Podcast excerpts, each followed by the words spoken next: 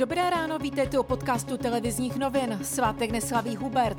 A jaké bude počasí? Dnes bude oblačno až zataženo. Nejvyšší teploty 11 až 15 stupňů. Na horách kolem 11 stupňů Celzia. A teď ke zprávám.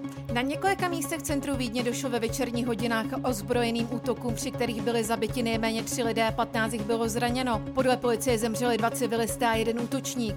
Zatím neznámí pachatelé začali v ulicích města střílet. Podle svědků vypálili desítky ran. Rakouská policie označila útok za teroristický čin a uzavřela centrum města. V souvislosti s teroristickým útokem ve Vídni přijala preventivní opatření i česká policie. Ta provádí namátkové kontroly aut a cestujících na hraničních přechodech s Rakouskem. Zvýšila také dolet u nejvýznamnějších židovských objektů v České republice. Volby ve Spojených státech vstupují do úplného finále. Američany čeká poslední den hlasování, které na další čtyři roky rozhodne, kdo bude nejmocnějším mužem planety. Americký volební speciál můžete sledovat v televizi Nova v noci z úterý na středu ve tři čtvrtě na tři.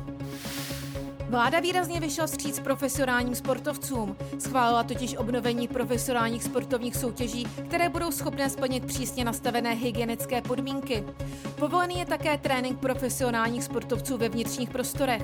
Vláda také odsouhlasila plošné testování v domovech pro seniory. Takzvané antigenní testování se má týkat i zaměstnanců těchto zařízení. Vše by se mělo rozjet od zítra. Ženevě zavádí švýcarská vláda tvrdší opatření proti šíření koronaviru než ve zbytku země.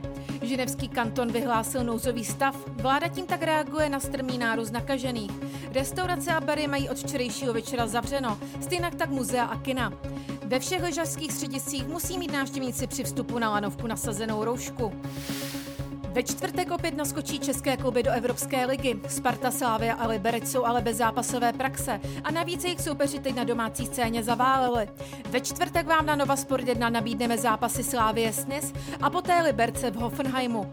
Další podrobnosti k reportážím a aktuální zprávy najdete na webu TNCZ.